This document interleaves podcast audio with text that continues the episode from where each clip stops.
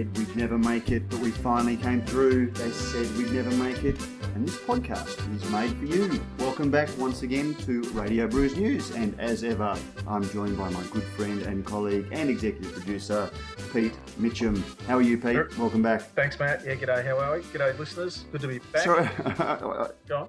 I can't sit in front of a uh, microphone and say welcome back without, you know, almost, uh, you know, falling into the Richie Benaud voice. That's good. That's pretty good. Welcome. yeah, I'll, I'll, I'll let you do the accents, and uh, you can be the uh, colour man. I'll be the straight man. I don't do uh, accents or impressions. But you are wearing uh, Now- you're wearing the beige suit, the bone suit, or the off-white suit today, Matt. I'm wearing uh, off white today. Uh, yes, uh, actually, it's a very steamy day and very tropical day in Brisbane today. So uh, I'm living up to the uh, site's alter ego, and uh, it literally is some guy in his underpants.com. Although the listeners are probably uh, glad at the moment that they're not viewers. Yeah, I was going to say Allah. forward slash look away now.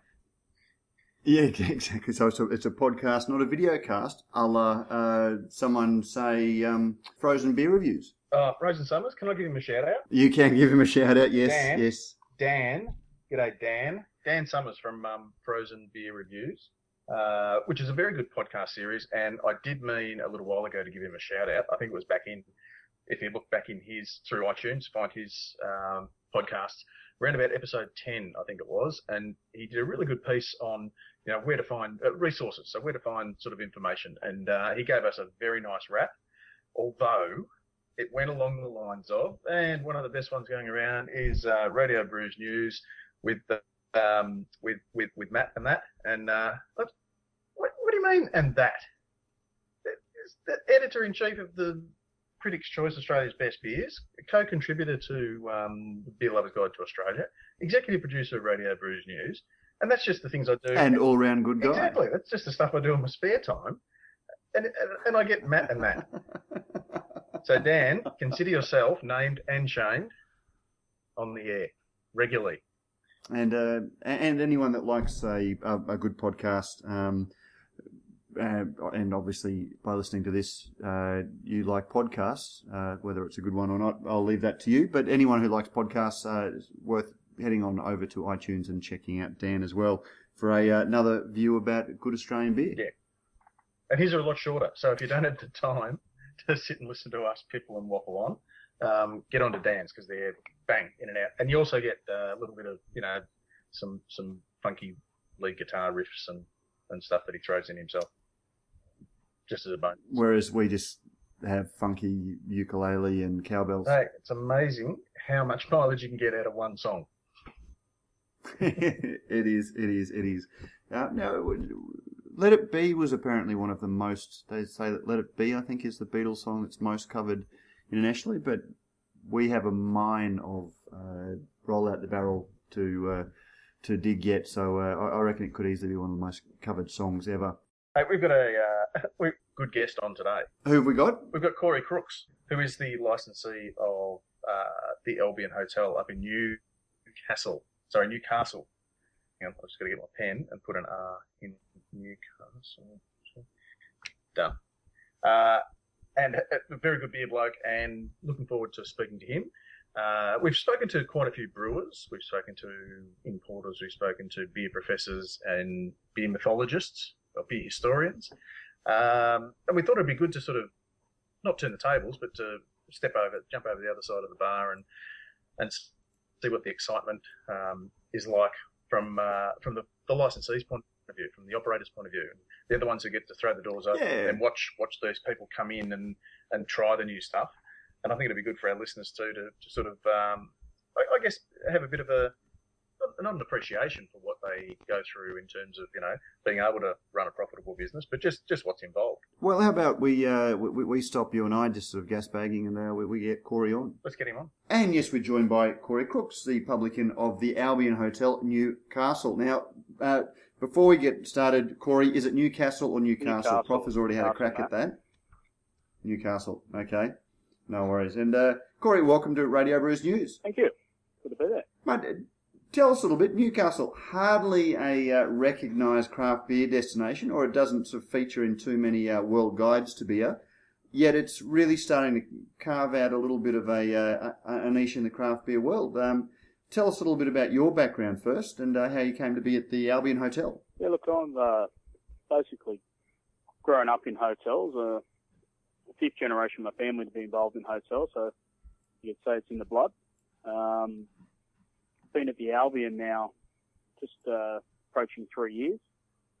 Um, basically been involved in the in the liquor industry my entire life. I did have um, a bit of a you could almost call it a holiday, and, and went to the the other side of uh, the liquor industry and was involved in some sales, which was good fun. But um, yeah, I think I must have missed working 70 or 80 hours a week and decided to, to, to come back to uh, to the pub game. So uh, yeah, found myself here. Got involved with the Albion Hotel, which I, I seen plenty of potential in, and right from the get-go, we're focused on trying to basically, uh, Newcastle is a competitive market, but there is also, uh, in like like uh, most metropolitan areas, there's uh, a lot of uh, things that someone does and someone else does it on a different day. So we were looking for a little bit of point of difference, a little bit of a niche market. Um, I've yeah, I've probably whether you want to say fortunate or unfortunate, however you want to perceive it, but I've never been one who's drank mainstream beer. I've, um, you know, my oldest son's name's Cooper, and that's uh, not a coincidence, but uh, that was probably as mainstream as I got. So I personally just, and that's not by trying to be someone who is out there waving a flag, but just personal when it comes down to taste. Really, I, mainstream beers never did it for me, and right from um, yeah, as, as growing up on, you know, 20 years ago when I started drinking beer, it was uh, for me, it was Cooper's Green, which was something that a lot of people sort of turn their heads inside out and think, you know, how do you drink that stuff? But um, so it was always, uh, even in my times with um, in sales, the, the passion's always been there to uh, looking into uh, Australian craft beer, which when you go back that far was almost non-existent.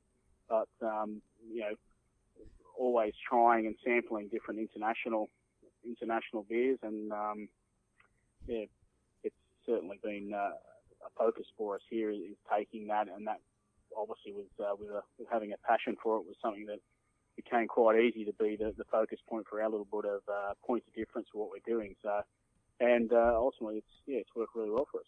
Now you've been at the Albion for three and a half years. You said, uh, just, um, yeah, three years. three you, years. So. When you took it over, tell us a little bit about the, how the taps looked. Look, um, yeah, it was, it was all mainstream. Um, and with the exception of, of Coopers, but uh, to be honest, I think that that's probably something that people expect to see um, to see on tap these days. And you know, as we sit right today, um, Coopers has probably become a little bit too mainstream for, for what we're offering. We don't currently have Coopers Pale on tap, but uh, it was Tooheys New, and Tooheys New was you know just under 85% of our draft beer volume here. It was Tooheys Old, it was you know, it was 4X Gold, it was BV, it was Carlton Draft, and it was, um, you know, all the all the usual suspects that you see at uh, most pubs. So um, it, it, wasn't something, yes, it was something that I had a, a, plan to do, but I couldn't come in here and, and pretty much just tip that upside down and say, hey, we're, you know, sorry, all those all those uh, all those brands we no longer range them. We're we're doing um, this. It wouldn't work if you I think it was something then that's taken us that time to basically get to where we're at, and we're um, yeah we're looking to uh, host a, a, funeral here very soon for our last mainstream tap, which is Tooheys New. And how, tell tell us well, make sure uh, to let us know so we can wear a black armband and put um, a notice in the paper. and put a notice. Um, how do you go from? I mean, again, you know, I don't want to sound like a uh, you know, a, a, a Brizzo or anything like that. But you know, Newcastle's a pretty lively town on a Friday, Saturday night. Um, the, the, the, the, pubs can be a little bit interesting. How do you go from taking a hotel from, you know, being fully mainstream to, you know, last year when, uh, during the uh, Newcastle Beer Week, you had, you know, uh, sour Flemish beers on, and they and, and you went through kegs of it. Yeah, it's been a gradual thing. That it's been a, um, you know, we probably uh, the important part of I can't do all this on my own. You know, I've got a, a team around me, and, and it's been when, when I made the decision to, to do what we're doing, it became a prerequisite as far as recruitment with staff. It's um, it's all very well to go and put a you know a nice imported Mikkeller beer or you know, whatever it may be, a, a Rogue or something like that on tap, anyone can go and buy a keg. But, you know, the difference between just putting it on tap and actually being able to engage with the customer and make it work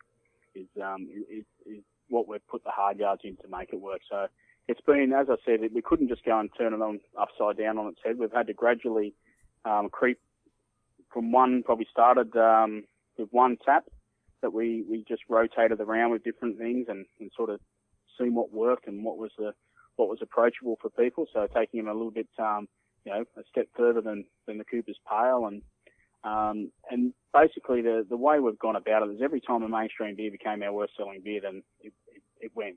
Um, the first casualty of that was VB.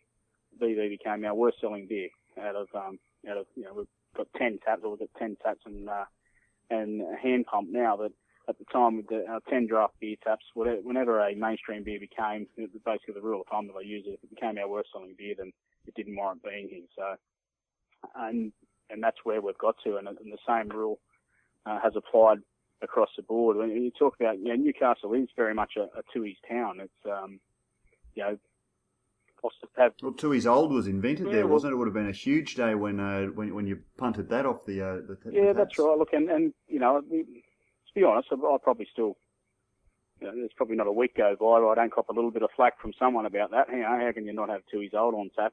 You know, in Newcastle, it's sort of You know, it's like, um, you know, toast with Vegemite. That's what they expect. But um, it's, you know, the facts of it are is that we've never sold more beer here at this hotel ever, and and since we went from Tooheys Old, we, we you know, we've tweaked around with a couple to see which one worked, and we've settled with um, with White Rabbit Dark Ale as our as our dark everyday offering. And uh, you know, at the moment we've got a couple of different dark beers one, but that's the one that's our stable that we we basically use as our dark our dark um, ale for every day. And we're doing triple the volume that we were of Tooheys Old.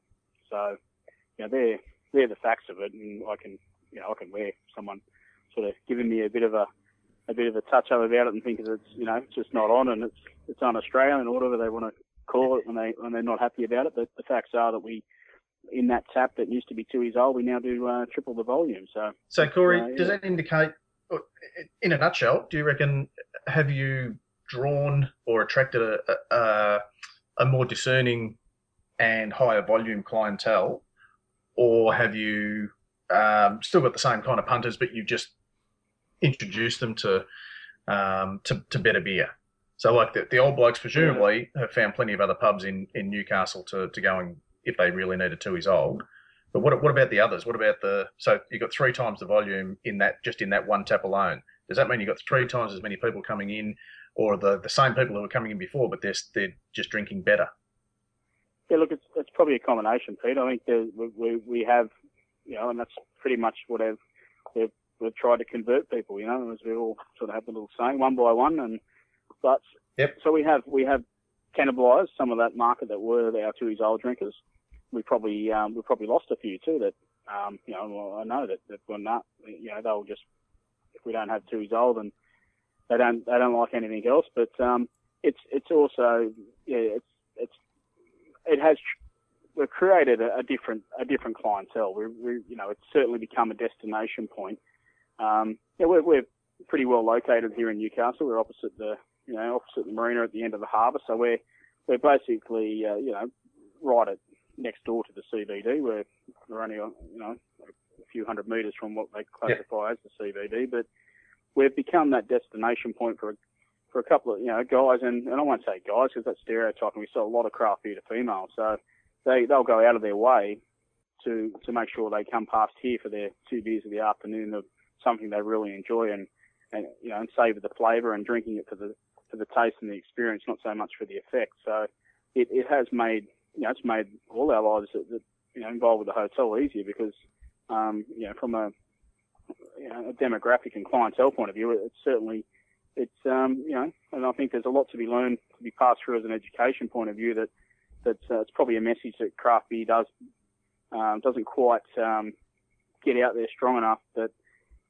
generally the, the, the people who are, you know, wanting to enjoy a craft beer are really enjoying it for the flavour, for the, you know, for, for the whole experience. And they're not so much there swelling them. And even though, uh, as we, you know, as we're all aware that, uh, most craft beers or not, could be quite a lot stronger in alcohol than your, your mainstream um, draft beers. So it's um, yeah, it certainly does. It, it, it's changed the ambience. You know, it's it's become that destination, so they are going out of their way to come here. So look, we you know, where we've got three times the amount of people, we're, we're certainly selling more beer than we ever had. Um, we're trading better than we have, but we're also we have cannibalised our wine market.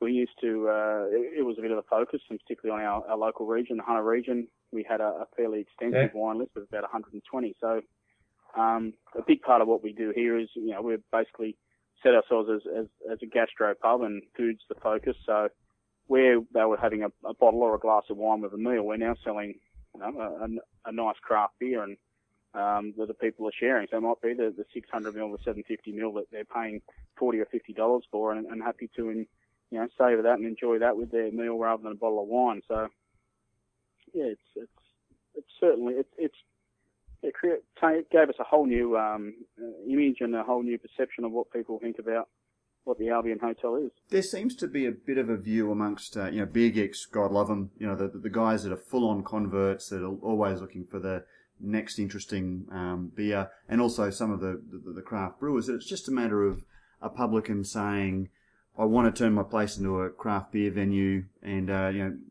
getting rid of uh, the mainstream beers and throwing craft beer on, and everything will work out fine. Is it that simple, or is it a little bit more about you know being doing it cleverly? Yeah, look, I think there's there is a little bit more to it than that. Um, but there there's a little bit more to it. You know, I hear a lot of time. Obviously, with what I'm doing, a lot of people I know and associated with different things have have hotels, and a lot of them say, "Oh, look, it just won't. We can't sell. It doesn't work for us." But you go in there and have a look at their taps, and um, you know, yes, some of them, a lot of them may have Coopers, but that's it. You know, when the rest are extra dry and you ask how much of that you sell, you know, they barely do a keg a week. Well, why not use one of those taps? Um, you know, to obviously, you know, the, the old scenario there, you can't if you don't have it, you know, don't range it, you can't sell it. So a lot of them are saying we, it won't work for us, but they're not even trying. So uh, it's very hard to, you know, to, to have that opinion that you, it won't work for you. But uh, as I alluded to earlier, I think, you know, having the staff behind it as well has to work. I, I have been into um, you know, plenty of venues where they've where they've tried and they've they might have one or two you know beers that I'd I'd like to try on tap and go up and ask the, the girl the guy behind the bar, what do you think? Oh, that's terrible. It's, I think it's you know I think it's off. It tastes terrible. Well, it's probably never. Whilst you have staff and that's the attitude, it's never going to work. Doesn't matter, you know, how much you probably invested, and that's where we've started from the, uh, you know, from the ground up. It's been that that process that it has to be one in all in. You know, so we're all going to be singing the same song, and uh, that doesn't mean that I have to expect, you know, just you know, as we speak, I'm printing it, reprinting our beer list, which has now hit over 200 beers. I don't expect my staff to know exactly about everything about every every one of those beers, and um, but I, I do expect them to have an opinion on styles and different things, and, and even if it's their own opinion, they they prefer because most of our most of our consumers are looking for that for that engagement. They're not just walking up to the bar and saying a schooner and schooner and you. They're actually you know generally picking up our you know our 30 odd page beer list, having a flick through and asking what are you know they're um they're, they're looking for that engagement. They want they want to know what do you think, what do you like, and have you tried this? And and we're you know the other the other thing that works for us, we're, we're and I, I say to all my staff, don't be scared to, you know, we're, we're more every constantly all day splashing a bit of, you know, a bit of whatever different or new on tap in a glass and say, here, have a taste. Um, you know, there, there's no, there's no, um, that way they can, they can, you know, if they don't like it, they can turn around and say, no, I don't, I don't, I don't like that one or whatever. And, um, and then, you know, we're, when we get to the point which, you know, we're very close to and, and we take Tooheys New off tap, then we will still have a lager offering. You know, we can't expect that. Not every, you know, we only got to look at what the percentage of craft beer is, and we know the answer that it's not. We, we're probably the minority who enjoy to drink the beers we do, but we'll have a lager, which will, you know, again, will lean towards um, you know, where we are here in Newcastle, the local, will be the Hunter Kolsch, so which is a you know a very well built beer that non-offensive, easy drinking, and, and that'll be when the bloke walks in and asks for a schooner and new or a VB then we'll splash that in the glass. Say, look, sorry, we don't, you know, we don't, we don't offer, um, you know, we focus on craft beers. This is our lager. Have a taste. Eh, you know, maybe we'll cop one out of 20 that'll just think that's, you know, it's ridiculous. And, but no, look, I've, I've never really seen anyone walk out. At the end of the day, they'll end up trying something. And, um, you know, we've, we've used a few of the, a few beers uh, been pretty important with what we've done, getting people across, you know, the, the James Squire and the Matilda Bay brands, which um, some elements of the craft beer community start thinking, hey, well, they're, you know, they're, they're not craft beer. Well, what they've got to realise, they're very important beers to, to grow the market. They, they are the ones that they recognise more. They are the ones that have been around longer. And uh, at the end of the day, when the punter walks in, they, they see it as craft beer. So they have been important, very important ones for us to, um, you know, I, I call them conversion beers that we can, you know, some that not not going to blow their head off. They're not going to take them way outside the box of where they're what they're used to, but they, um, you know, they certainly got a little bit more going on, and and they can be, you know, we've we've got plenty of guys that are, you know, previously may well have been the Tooheys Old drinker or the VB drinker that we no longer arrange that have maybe then moved on to a went to Coopers and went to a, a Squires a Squires Pale, something like that. And now they're, you know, we're, we're stepping in and having some big IPAs and now we've got a Mikkeller Texas Ranger, uh, the uh, chili chocolate porter on at the moment. We've got blokes that a year and a half ago were mainstream beer drinkers loving it. So it's, um, Mate, I'll just jump in there because you, you did raise something um, talking about splashing a bit of something in a glass and uh, giving it uh, to, to the punter to try. Um, when I was down last uh, September was it for the Newcastle November, Beer Festival? Yeah. Um, that was something that really impressed me uh, w- with your staff. Um, I walked in and you know I was just actually taking in the expanse of the taps and looking at what was there. Um, and the staff member that served me took that for hesitation, um, which obviously she gets that look of bewilderment a little bit um, as as people walking off the street, not sure quite what they've entered, um, seeing the array of taps that they wouldn't recognise she saw it as a hesitation straight away, said, you know, what sort of beer do you like? And started, you know, offering uh, little samples. Uh, and I, I, thought I was really impressed with that because I've also, I've, I've seen other venues where the, the staff member couldn't care. Um, and, you know, I, I, suspect that if they've got an eight tap in installation that's got four craft beers and four fairly mainstream beers, their mainstream beers would sales would be going through the roof because if somebody's confronted with four taps that they don't know and four that they do know, they'll just default, default to the four that they do know. And with enough people doing that, you're going to sell a lot of mainstream beers. And some publicans would just say, "Gee, this craft beer, I don't know what it's what what they're talking about. No one's buying it." But it, you know, it was really your staff that uh, were, were very impressive. How important do you see staff in making your venue a success as craft beer?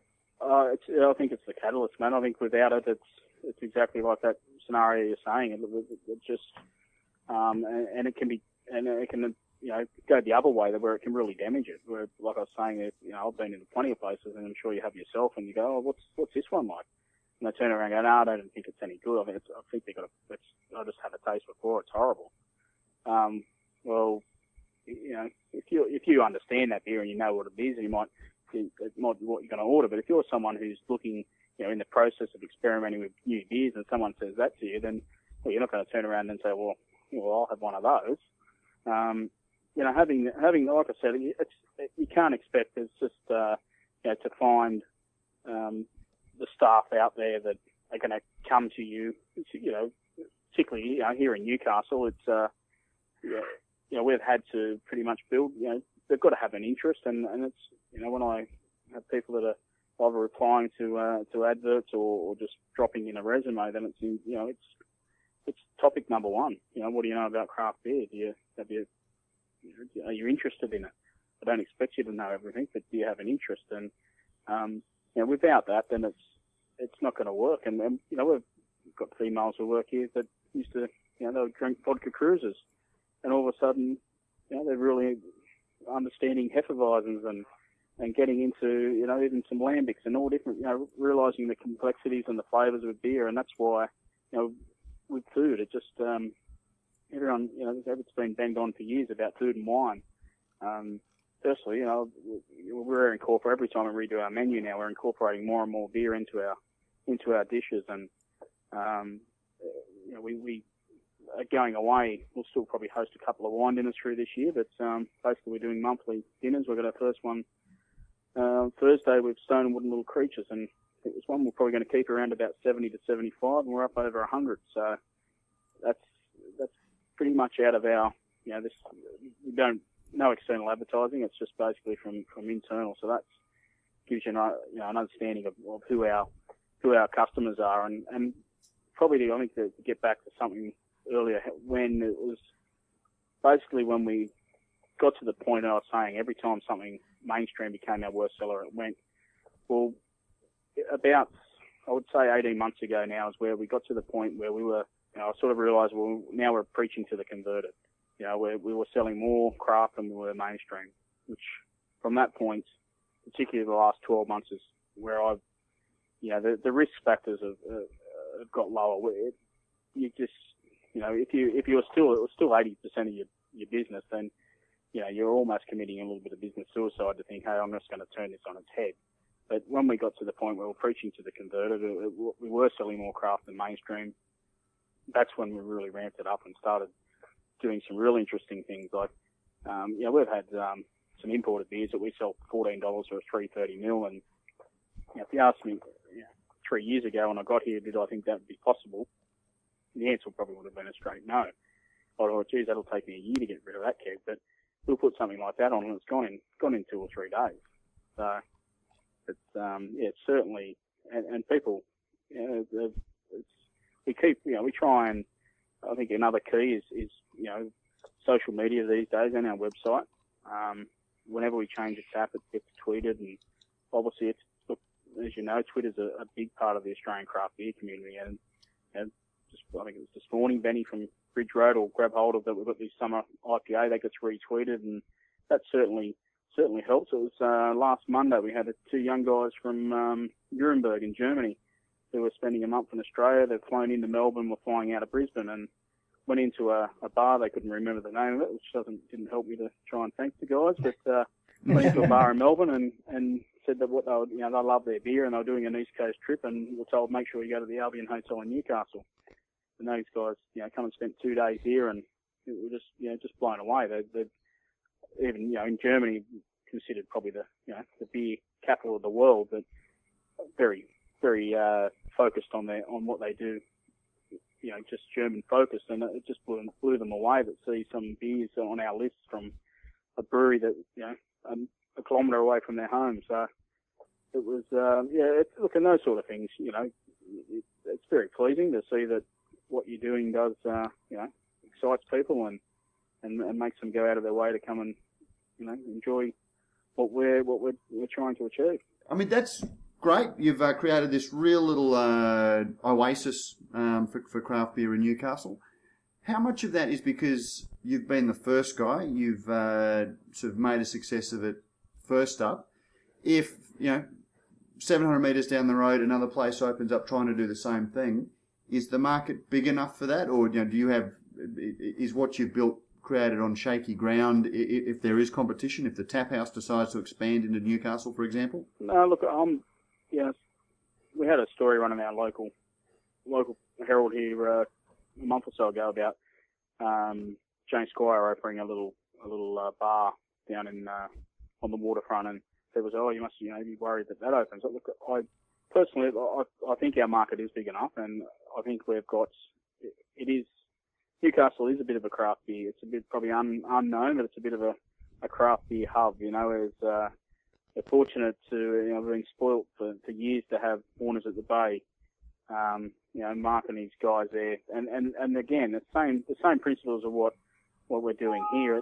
Out there, you know, they've got 1,100 beers, which is the biggest in biggest in Australia, and just you know recently won the won an award recognising that. But again, they, you could put 1,100 beers in any bottle shop without the without the guys being passionate about it and, and, and being able to have that engagement with the customer. It doesn't mean you're going to sell them. Um, That's something else I've noticed. Uh, you know, last year um, you were behind creating the Newcastle Craft Beer Festival. Um, it was on the back of the highly successful Warners Festival that the Brewers seem to want. It's one of the events that Brewers want to go ahead. You uh, pretty much drove the whole thing with Mark um, from Warners. You know, the, the, the two of you, and you sort of dragged everyone else along. And I noticed that you were the, the the guy that was out, even though you had your own events to promote. You were the guy that was out promoting the events for a whole lot of other hotels that would technically be your competition. Yeah, look, and, and that probably you know answers the, your question. There is that I I do think, and that was about I, I could have you know whether you want to call it greedy or whatever, but it, basically the whole concept of Newcastle Craft Beer Week was was my own little baby, and I I didn't want it just to be a something that's the Albion Hotel and Warners at the Bay. I, I wanted to basically. I, I think the more people that are aware and the more people that are trying craft beer, the um, you know, the better it is for us you know, from a business point of view because it is what we're all about. And uh, it was about pushing, you know, in all we had 11 venues involved and those other, so the exception of us two, so the other nine venues are all ones that I know that, you know, some are already dipping their toe um, and experimenting to different levels, but the, the other ones that probably aren't doing as much, I know that it'll work for them. And it was about trying to open their eyes and and and it, and from that point it has. You know, there's a lot of those venues that maybe every now and then put put a, a Squires on or done something, but generally it was basically you know mainstream offerings. So they, they're now doing. You know, the guys from you know that probably gained most of the the Rocks guys from Sydney. They know they've picked up a few taps in those venues and. Um, you know, four pines and different things. So it certainly has, you know, which is which is what it was about. So um, you know, there's a there's a big home brewing community in, in Newcastle, bigger than anywhere in Australia. Um, in fact, so you know that obviously, you know, the guys that are brewing at home generally aren't going out to the pub on a Friday night looking for a, you know, what's the latest offering from Foster's. It's um, you know, they are looking for things that are different, and, and, and it was about trying to get those guys, like I say, when they go, it won't work for us. Well, you know, unless you have a go, how do you know? And you know, I, I personally, I think the the big factor why um, you know craft beer is the percentage in, in the marketplace what it is because it's not it isn't given its its fair share of space. Um, you know, I'm not sure that it's it's going to work what we're doing here in every pub, or you know, I'm certain it wouldn't. But I'm sure that uh, you know if, if every every venue in, a, in every pub in Australia, or and again some towns are probably not going to work at all, but those are in in the uh, in the metro areas, if everyone gave up one or at least uh, you know at least one or maybe two taps that they can float around with. I'm sure that they'll they'll be um, right up there battling against the, their best selling beers as far as volume goes because uh, I think the, the Australian the Australian um, consumer is is is in a, a point where they are they're experimenting they they're willing to to step up and take a, a little bit more flavour and a you know they're curious and, and a big part of you know we try and uh, use our beer list as an educational tool. It's, there's a lot of information in there. It's I think it's basically 40 pages maybe now, and but there's you know when it gets through and you go through the different styles, we're, we're trying to uh, you know and people people you know sort of um, they say knowledge is power. They like to know things, they, and they you know they feel important if they've they've walked away, and guys will walk away. Hopefully, they're just learning about new beers when they visit the Albion and and, uh, and and have some more information that they didn't have when they walked in. So. Yeah, I think you touched on a, a really important point there too, Corey. Is that um, for you know new players in the market, or you know people who want to perhaps look at getting into craft beer, it's it's could be as simple as just one or, or two taps, um, or even you know a handful of six packs in the fridge, uh, and, and, just sort of marketing them. Um, and it's all, I mean, you know, without blowing sunshine up your skirt, but it's a perfect example of how, uh, yeah, there are no such thing as bad soldiers, just bad generals. And it's so it's kind of like the the person running the place, if they're inspired, if they're passionate, if they're wanting to share this with their with their crew, the crew will sort of follow. You can't you can't afford to sort of rely on your one or two good bartenders to um, to be doing all the selling for you. You need to be sort of encouraging them and giving them the tools that they need. And that's obviously, you know, it's worked pretty well for you. Hopefully, some other um, pubs in the region can you know take a like a snippet of um, yeah. of your success of the recipe if you like and say yeah let's let's try one tap and just make it a you know a I don't know a discount tap you know make it a bit cheaper or, or uh, uh, you know if we offer loyalty points or you know frequent drinker you know programs or whatever then you know this gets extra points or you know you get, you get a free coaster or something just to sort of yeah, well, to kick it, it off and I think the big slackers in the marketplace are, are restaurants, restaurants and cafes, and and if you and and ninety percent would have a good wine list. You know, you can Yep. read their wine list and you can tell that they've they've engaged their suppliers, their reps, and they've they've put a fair bit of effort into it, looking at different regions and doing all this, and and put a good wine list together, and um and probably works for them, probably works for them really well.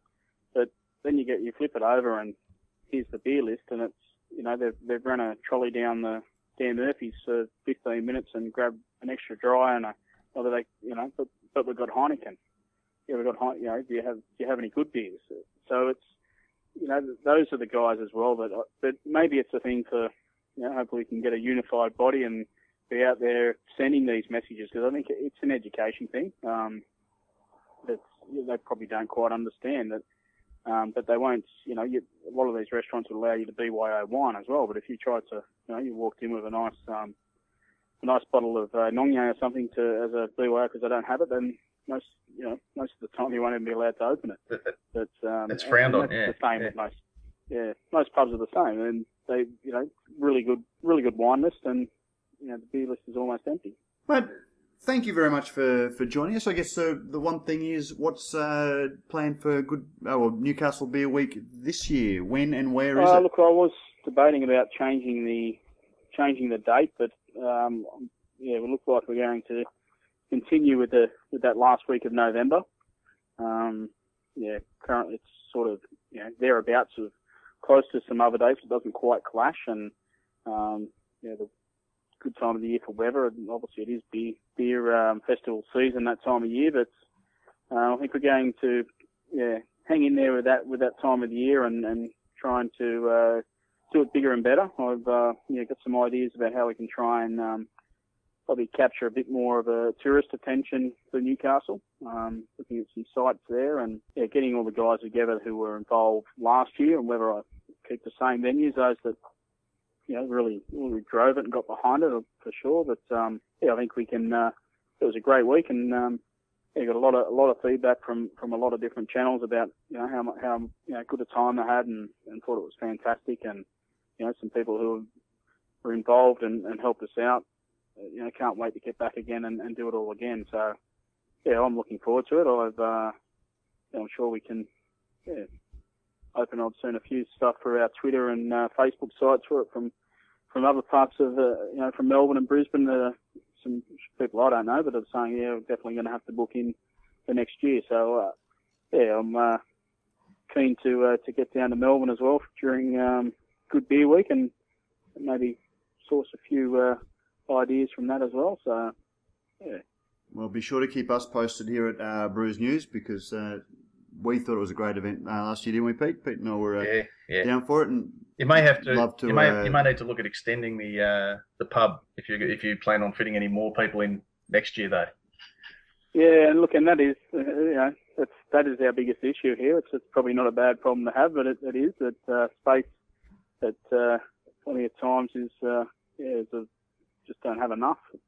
So even you know we've got our first beer dinner for the year, and it's yeah again we're we're turning we're turning people away, but it's uh yeah we we've got some plans for that, and hopefully yeah in the in the foreseeable future we'll also have a little our own little uh, microbrewery happening happening on site. So very exciting. all right guys. Well, mate, thank you very much for joining us on uh, Radio Brews News, um, and congratulations on all you've achieved in Newcastle, Newcastle. Um, and uh, yeah, hopefully we'll get to have a beer with you again uh, in real life uh, one day Good on soon. you. Cheers, Matt. Cheers, Pete. Good on you, Corey. Thanks, Corey. No worries, Pete.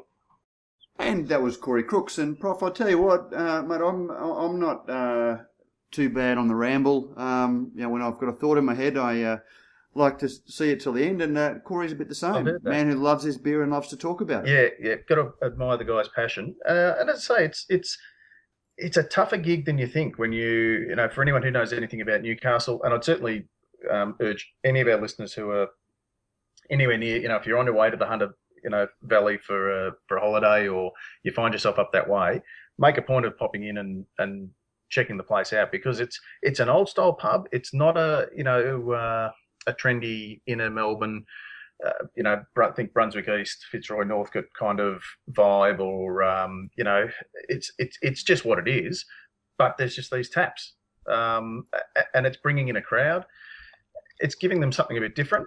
Uh, and like he says, it's he's close to the marina, so there's you know you probably get a little bit of tourist trade and that sort of thing, and to be able to give them something a, a bit different than to what they can get in you know any other pub in any other tourist destination is is a great thing. Yeah, I mean, and look, last year was a, uh, you know, we, we talk about epiphany beers, but it was a bit, a bit of an epiphany year for me because I'd always, you know, I was one of these guys that used to rail loudly and uh, jump on my soapbox against things like beer contracts. Um, but it was last year, you know, some of the things that Steph, uh, Steve um, Jeffers uh, had said, um, you know, about beer contracts and pointing out that, you know, nobody makes the publican, you know, nobody makes the publicans take it. It's their choice. And, you know, it's not necessarily the big brewers who are splashing the cash around, but sometimes it's the publicans. And uh, it was meeting a guy like Corey, um, who, as you said, tough market. Um, he's passionate about craft beer and he can make it work.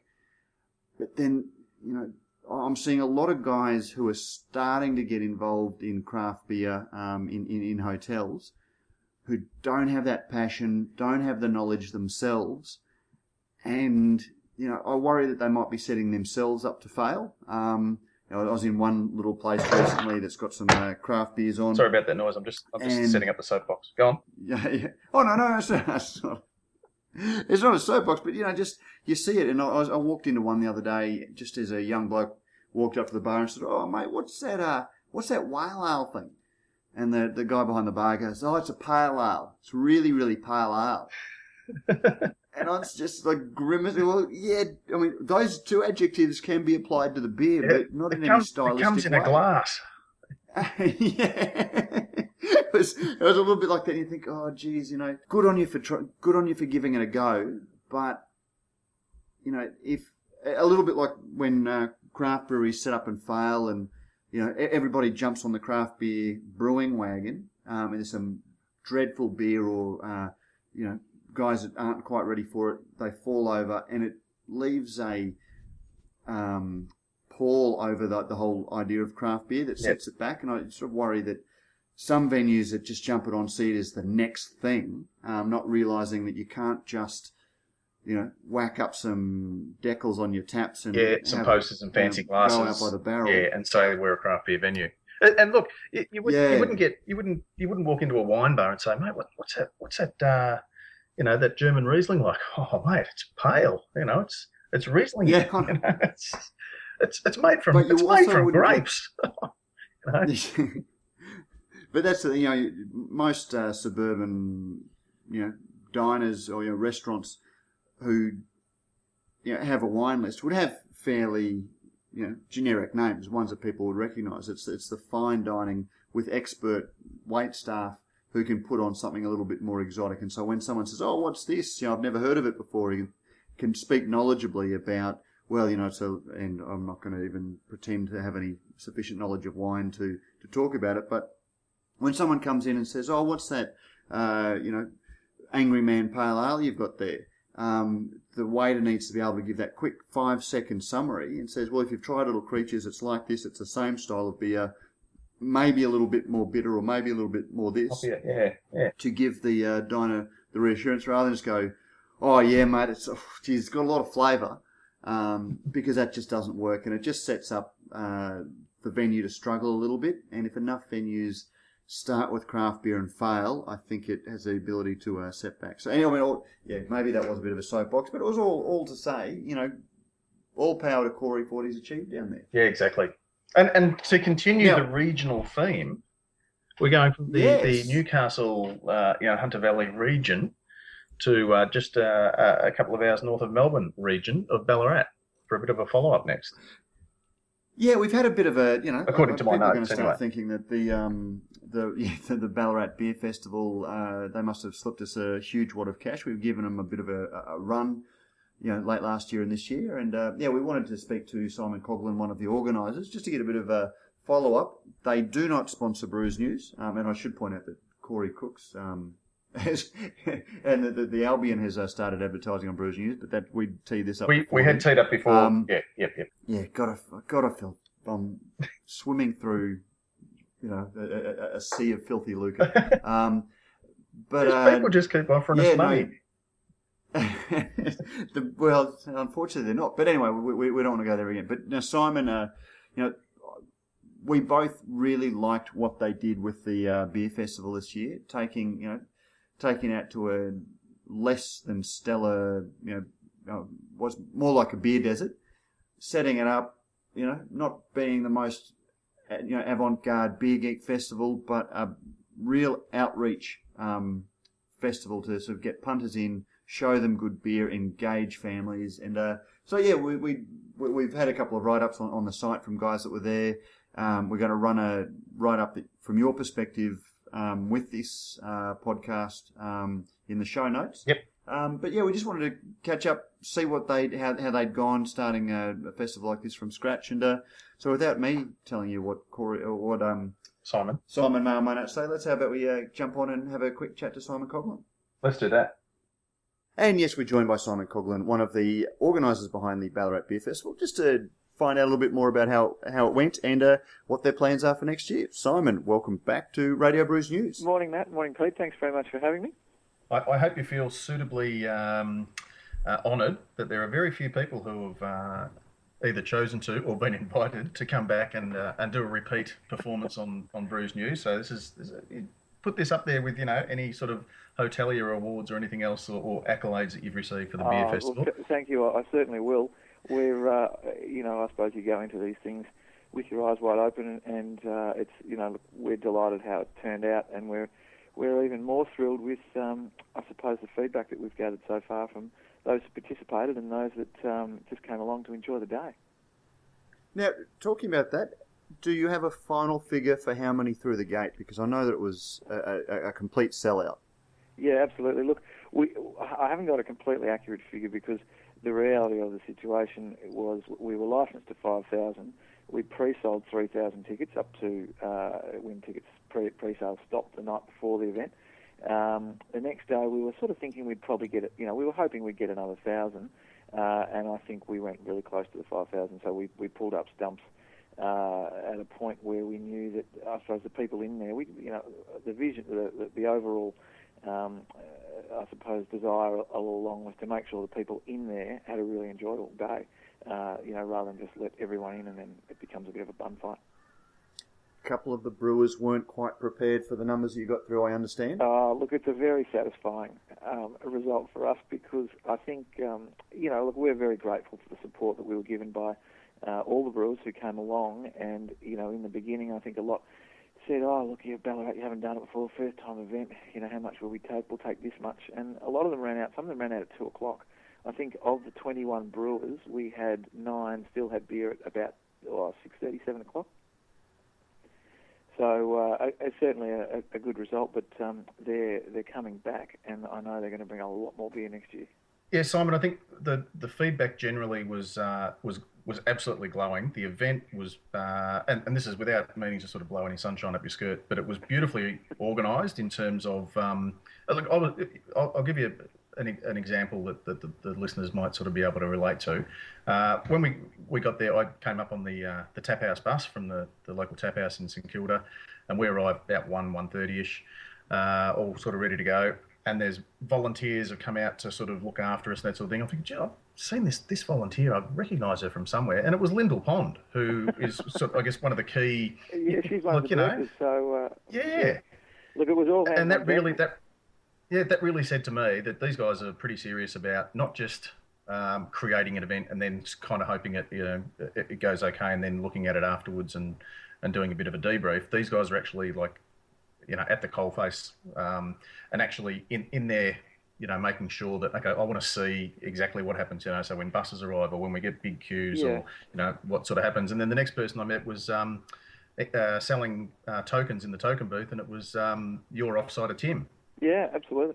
Well, look, I mean, our, our objective all along was to, um, you know, to try and deliver an event that we, uh, you know, had conjured up uh, in our in our minds with all our planning. And I think the best way to do that is really, to, you know, is to be there, as you say, on the coalface and getting your hands dirty. So, look, as I said, we, we learned a lot of um, we learned a lot of lessons along the way. Uh, the over the overall uh, feedback was terrific. We did learn some pretty valuable lessons, um, you know, through throughout the day, which will apply to uh, next year and beyond. Um, I suppose the main thing really for us was, I mean, I think we did, uh, the volunteers did an extraordinary job given we probably had somewhere between 1,000 and 1,500, you know, maybe even more people than we actually expected. Um, so, you know, we had guys that were rostered to do four-hour shifts that pulled eight-hour shifts without a break because the, the you know the queues were relentless. Um, but you know, having said that, I think everyone was there. They, they understood. Um, you know that it was a you know the event was being tremendously supported. So the the atmosphere was great, and I, I heard very few groans and grumbles about um, you know sort of queuing. Yeah. Were there, were there any other areas? You know, let's knock it out of the, the way to start off with. Um, the sort of areas for improvement. Look, I think um, really the, just the logistics side of it. Um, obviously, I think second year round we'll be able to pre-sell a lot more tickets because people will understand that it's going to be a, a really good event, um, which will mean that we'll have a better idea of what we need. Uh, from the entrance perspective, I know some people queued hour and a half. You know, I, I've heard figures at two hours, whether or not they're accurate or not um, to get in because, as I said, our objective was to make sure the people in there had a good experience. So it was a bit like the old nightclub where it was one in, one out, um, mm. you know, for a while. Uh, and that was to make sure that the people that had paid the money and come on in, and also the people that had, you know, shown faith in us and pre-purchased tickets were being looked after and not being swamped by a whole lot of people that just decided to rock up on the day. So look, you know, I, I think sort of moving forward, there's a, you know, we, we're doing, we're still doing the debrief. It's still going. Um, you know, obviously having enough resources there to supply everyone. I know the Brewers will, um, because it was such a good day for them, will probably bring more staff, more beer, you know, and be able to service um, the numbers, uh, you know, uh, more effectively uh, next year. Uh, we had a lot of guys who I don't think I think underestimated the, the size of the event, so they bought a lot of package beer. And you, I have never seen more more rubbish to get rid of at the end of the day because they thought, oh, look, we'll take a few barrels and a bit of pack. And we powered through just about everything. So there weren't too many guys that took much home. now, I, I, guess that's a big question. Going through so much beer, how did you go with the licensing authorities? I know they always keep a very strict eye on these sorts of things to make sure that things are done properly. Um, you had no problems there; they were happy. No, they were great. Look, the licensing inspector Ballarat, uh, in Ballarat was um, really helpful we worked closely with him, you know, throughout the event or throughout the lead up to the event. Uh, there was police, you know, there all day during the day. We worked uh, really closely with them, and they were fantastic. Um, and look, I think uh, you know we were really pleased with the demographic that, that attended the event. It was a really mature group. Um, you know, obviously when you you have a big event like that, you, you certainly are a bit concerned about how they're going to behave. But I think you know we had one one guy got dragged out and another guy got asked to leave, and out of other than those two, the other four thousand, you know, seven hundred odd or however it was, um, you know, behaved impeccably. Simon, with the um, uh, talk, going ahead talking about next year, I noticed on the uh, the, the sort of the, the maps that were that were provided, yep. half uh, or two thirds maybe of the oval was used, including the the music stage, the vendors of uh, the food, and then the the actual uh, beer and wine cider exhibitors. Yep. And then another sort of arc of the oval was laid out in the obviously in the in the disc plan as uh, an evacuation area. Is that necessary again for next year, or could the event expand and use oh, up more? absolutely. The, Look, we've already had oval? conversations with the city of Ballarat, and they've, they've been just you know rapt with the uh, with the you know the success of the event. There are an enormous amount of people came from you know, all around the state. You know, I, I met people from Adelaide who came over for the day, or you know, stayed the night but came over for the event. Um, the V/Line trains, from all report, were absolutely packed from Melbourne. So we're going to do a bit of um, uh, collaborative uh, work with V/Line next year to make sure that there's there's plenty of extra services. Um, the, the city have uh, said, look, let's let's use the entire oval next year. So look, we'll um, we'll work out where you know, it's going to take a little while to probably develop, but we're we're obviously very focused on maintaining the integrity of the event. We don't want um, to you know to to lose. I think a lot of people com- commented on the intimacy of it, um, and we don't want to lose the I suppose the, the great atmosphere we had by you know by making it too big. Uh, so you know I think we'll certainly look to offer a number of different things next year. Um, the you know the genuine interest um, by by beer lovers was was very evident. So um, we're going to look at a lot more interactive stuff where you could go into a separate marquee and listen to someone speak um, you know, about a particular beer or brewing or uh, yeah, you know, your masterclass kind of beer concept, and wine. yeah. yeah, all that exactly. Masterclass is the perfect word for it. So, you know, I think that's the, the direction that we'll, we'll develop it in. Um, we're, we're very focused on making sure that the craft beer remains the you know the, the champion of the event. We're not going to sort of get caught up with um, pretending that it's Falls Festival or, or anything like that. So the music will always be you know really good quality, but it will always be a sideline to you know to showcasing the, the craft beer. Yeah, and anecdotal evidence uh, suggests that it uh, had the Pope, Pope Benedict arrived. Uh, he wouldn't have got a, a hotel room in Ballarat.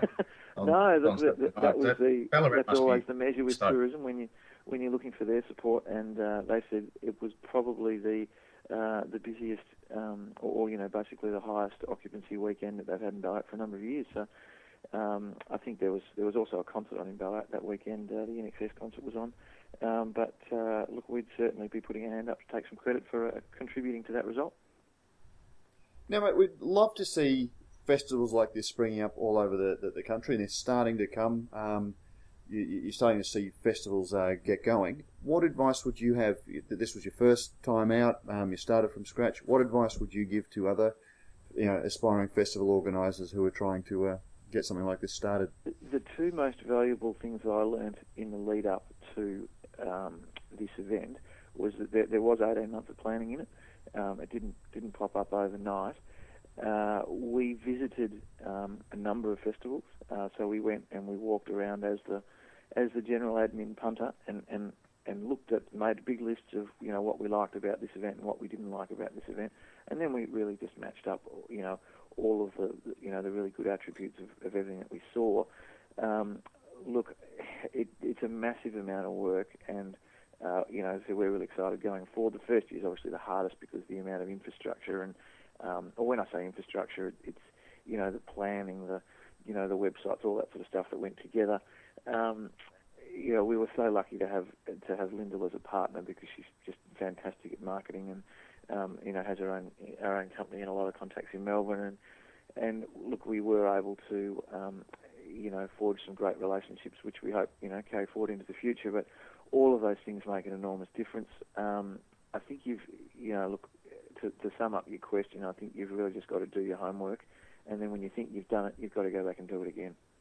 Simon, I don't want to uh, preempt anything for next year because you may have a rotating roster of uh, stage presenters that, uh, and you may have promised it to somebody else, but uh, congratulations on the combination of Danny McGinlay, Kirrily Waldhorn, and Charlie Pickering as the uh, the hosts, if you like, of, of the event, who uh, looked after the um, competitions and things on stage and some, and uh, just a great rapport between the three of them. And I think obviously a little bit of a name, so that that, that brings some credibility to the event. But at the end of the day, they had to deliver, and they certainly did. Yeah, look, we were, um, were over the moon with the with the combination and how it worked. Um, you know, obviously Kirrily's reputation speaks for itself. Uh, the boys are both great entertainers, and and uh, for us, the, the benefit or, or, the real the real upside was that they do have a genuine um, interest in, in brewing and beer. Uh, so you know, they're not just they weren't just there to perform; they were there to have a great day. And and look, I've spoken to all three of them, and and you know, I don't think it's very often where people say to you, please, please, please, can we come back next year? So look, we're certainly hoping that um, we can have the same lineup next year because uh, look, they loved it, we loved them, and and I think the the, uh, the overall feedback was uh, they did an amazing job. Excellent. Well, look, we look forward to next year. Next year, I hope to get down myself. Um, it was a fairly busy January, but uh, Simon, congratulations on, on, on, what you did go and, and for, bringing a real beer focused ethic uh, to a, a, great day. Um, so yeah, congratulations, and uh, look forward to seeing it again uh, next year. Yeah, terrific. Thanks, guys. I, I will um, be updating the website in due course with the dates and things like that. And uh, you know, obviously, we, with um, I think we'd probably be expecting to have at least twice as many people next year, given the success of the first event. So. We'll be putting the call out to all brewers. So uh, if you've got a favourite brewer and uh, and for whatever reason they don't know about the event, make sure you hassle them and, and tell them to, to Google us at, uh, at um, ballaratbeerfestival.com.au and uh, we'd love to have them along because uh, as I said, the event is all about showcasing all the, the, the, wonderful craft beer that's available around our country. And the, uh, the the beer lovers out there do tend to like to get organised fairly well ahead, and so when they're planning their calendar of all the different beer festivals that they want to go to, is it going to be round about the same weekend, so the third? Yeah, it is. Look, I, second, I, third I I weekend in had the January? date for you, but I, I reckon it's pretty much bang on the same weekend. I think that's the weekend before the Australia Long Weekend next year.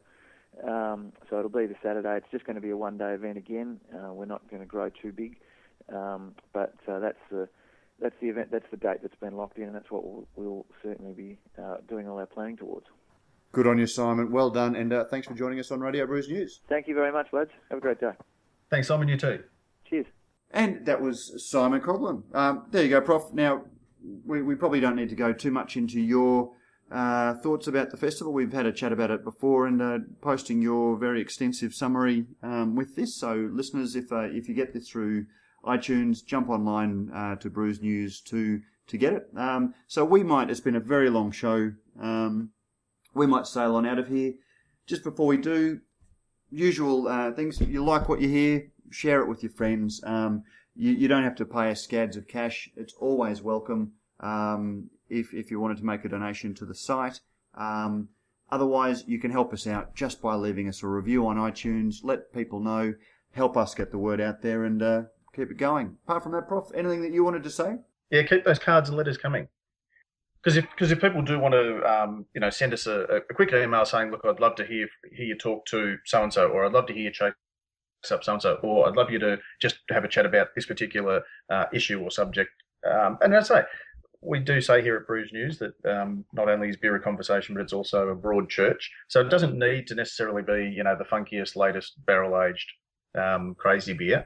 Uh, it it can be, you know, if you want to, we, we, we often do talk about mainstream sort of beers by uh, by default. You know, it, it's all part of the same sort of thing, and there are plenty of people who listen to us who who like a range of beers for a range of different occasions. So keep those cards and letters coming.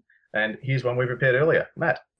Yeah, no, here's one I got uh, last year uh, from a fellow called Paul Pacey who uh, has written us a couple of emails. Um, and he just say, wanted to let the team know that I've been enjoying the podcast of late. They've been entertaining and enlightening for me. I appreciate the work you guys are putting into this, and I hope for more in the future.